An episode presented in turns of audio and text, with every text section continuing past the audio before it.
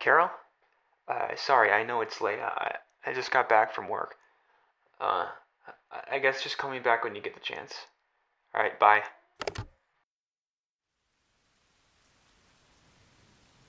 I've been on the ground for a while now.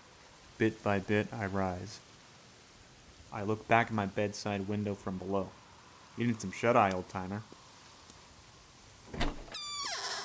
Ah, f it's my landlord. How's it hanging, Milligan? In a noose. What? It's fine, Robert. I'm doing just fine.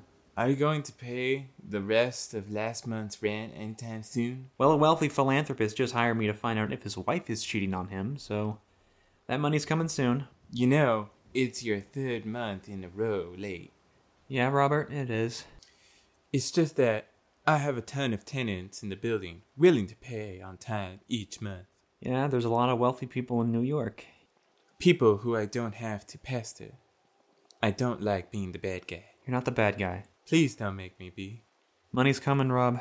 Money's coming. Aren't you gonna give me a kiss on the cheek? Oh, yeah, forgot. You got a dent in your head, by the way. I know.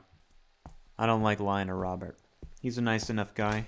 He doesn't deserve a freeloader like me using up all the hot water in the building. Next to my office is a pull-out bed. I think I'm gonna get some shut-eye for a few hours.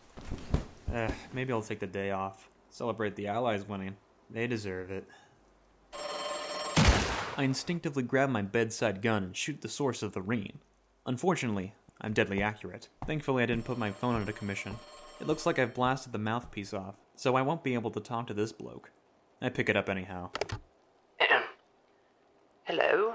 Is this the detective known as Milligan Cuffs? My name is Billiam Wordsworth. I'm wondering if I could enlist your services for a rather daunting case. Your monetary gain for doing so would be, how should I put this, indescribable. Hmm, I can see that you find yourself in some way or another unable to communicate. Perhaps your mouthpiece is malfunctioning due to some slapstick mishap. In any case, if you're interested in this venture, I'll await you tomorrow at noon, right at Parkway and 31st. Cheerio. Okay, maybe I do have a case.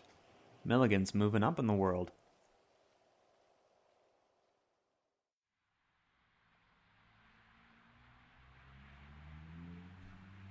According to my internal clock, it's 12 minutes and 12 seconds past 12, meaning this guy's 6 minutes and 12 seconds past being fashionably late. One more reason why you can't trust the British, I suppose. Afternoon. Ugh. I'm pleased to make your acquaintance, Mr. Cuffs. Could you not call me that? Uh, it makes me sound like some kind of. I apologize for my tardiness. I got stuck in traffic. You know, with all the duck sized cars and such. If you'll follow me.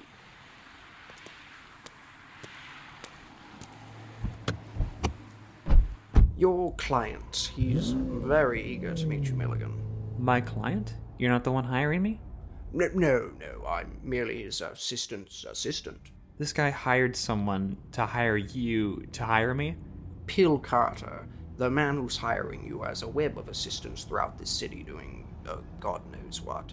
There's plenty more than laundry and groceries when it comes to someone who's acquired such wealth. Wowzers. Hold on a minute. Did you say Pill Carter? Pill Carter, as in Suzanne Carter, the writer? She's. well, she was our mutual friend's mother. However, she's passed on. Oh, I'm sorry to hear about your boss's boss's mother, sir. Sorry, I'm still trying to wrap my head around this whole web of assistance part. Is he not even going to meet me in person? All in good time. Consider yourself a, a VIP. If this chain of assistance was an army, I'd be the Lieutenant General. I salute him. At ease, soldier. You're about to meet the Field Marshal.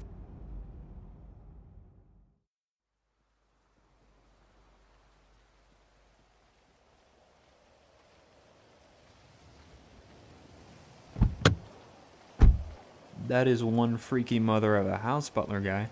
It grows on you. Lots of cozy corners. Are you not coming in? I have business elsewhere. Just through the main door. Good luck, Mr. Cuffs. He's doing that intentionally, I'm pretty sure. Well, he was right about the coziness. There's like four fireplaces in eyesight of the entrance. What's that? There's a buffet of food in a long royal dining room. At the far end sits a peacock in bathrobes. He's got his feet propped up as he slurps noodles. He's the opposite of formal. He's unformal. Oh, well, howdy, detective. Uh, hi. I assume you're Mr. Carter? Just call me Pill. You look tired. Sit down, there's plenty of food. Yeah, uh, was there some sort of party? Nah, just lots and lots of leftovers. Lots and lots of Tupperware. I try not to look impressed, but it's really hard not to. There's a statue of Marilyn Monroe made completely out of lobster tail. So I hear you're here looking for work, huh? Uh, aren't you the one that sought me You should out? really try the shrimp. The Thai ones, not the honey walnut ones. Though, those have a certain hee hee to it. Wait, how did you know I was looking for work? Lots of assistants, lots of ears. You're not the only down on your luck detective in these here parts. But I'm the cheapest, huh? That's not it. A little bird tells me you used to be a cop a few years back. A while back. A, a while back. Too many violent incidents? According to them, you seem like a loose cannon. Well, if I'm a loose cannon, as you put it. As the NYPD puts it, As the NYPD puts it, then why this detective over every other jabroni in town? it's precisely that. The crime needs to fit the punishment in this case. What better punishment than an ex cop that doesn't play by the rules? Punishment? What is it you're having me do? I imagine you've heard of my mom. I've heard of her. I'm sorry, I'm not particularly into fantasy. Sorry for your loss, by the way. Thoughts and prayers. Etc. The cops will have you believe that she died of natural causes. Well, I've gone from suspecting something to knowing that there's some nefarious shenanigans going down. Nefarious shenanigans of the poisoning kind. You hear me? A murder most foul. That wasn't an intentional double entendre, sorry. But a probing mystery like this calls for the cops, man. I'm not your guy. It goes deeper than that, I'm afraid. What does that mean? What I'm hiring you to do, detective, isn't just to solve the mystery behind my mom's death. When you find the scumbag, the shitbird coward that killed my mom, I know you won't have qualms about it. You know, taking him out. I don't know if I can guarantee that, sir. I'm no killer. Yet, you've killed. With all due respect, rich boy, you don't know me. I take a bite from the gold flaked pineapple upside down cake. It tastes like being reborn. Why don't you think it over? Last I checked, you could use the work. Uh, thanks for the hospitality, I guess. I think I might want to be on my way. Of course, Frederick, get him a goodie bag. Take your pick from the table, sir. and I'd recommend the banana pancakes. I thought you had other matters to attend to or something. That would be my superior, Wordsworth. I am Frederick. Frederick Jolf. He even looks identical. This is getting weird. Sure, pancakes sound good. I pace back and forth in my apartment. The phone number that Frederick gave me sits on the nightstand like a smoking gun, right next to my actual smoking gun that I shot the phone with. This is a kerfuffle in the highest degree. I'm no murderer, but I need the money. Hello, Milligan? I've gotten some noise complaints. Have you recently fired a weapon in your apartment? Uh, no, sorry about that. Listening to some war doc on the television. I'll remember to keep it down. Sorry. Uh, okay, thanks. I'll be evicted in a week. And Scrooge McDuck is persuading me to be a hitman. It's like being between a rock and a slightly harder rock. Wait, no. Why am I even considering this? Cold blooded murder? You're not that desperate. People get evicted, people survive. If push comes to shove, you could always move back in with. Oh shit. Crap. I forgot I busted the mouthpiece. No matter. I'll contact this Carter guy in the morning. For now, this bird needs to sleep. I need to not think. At least for a little while.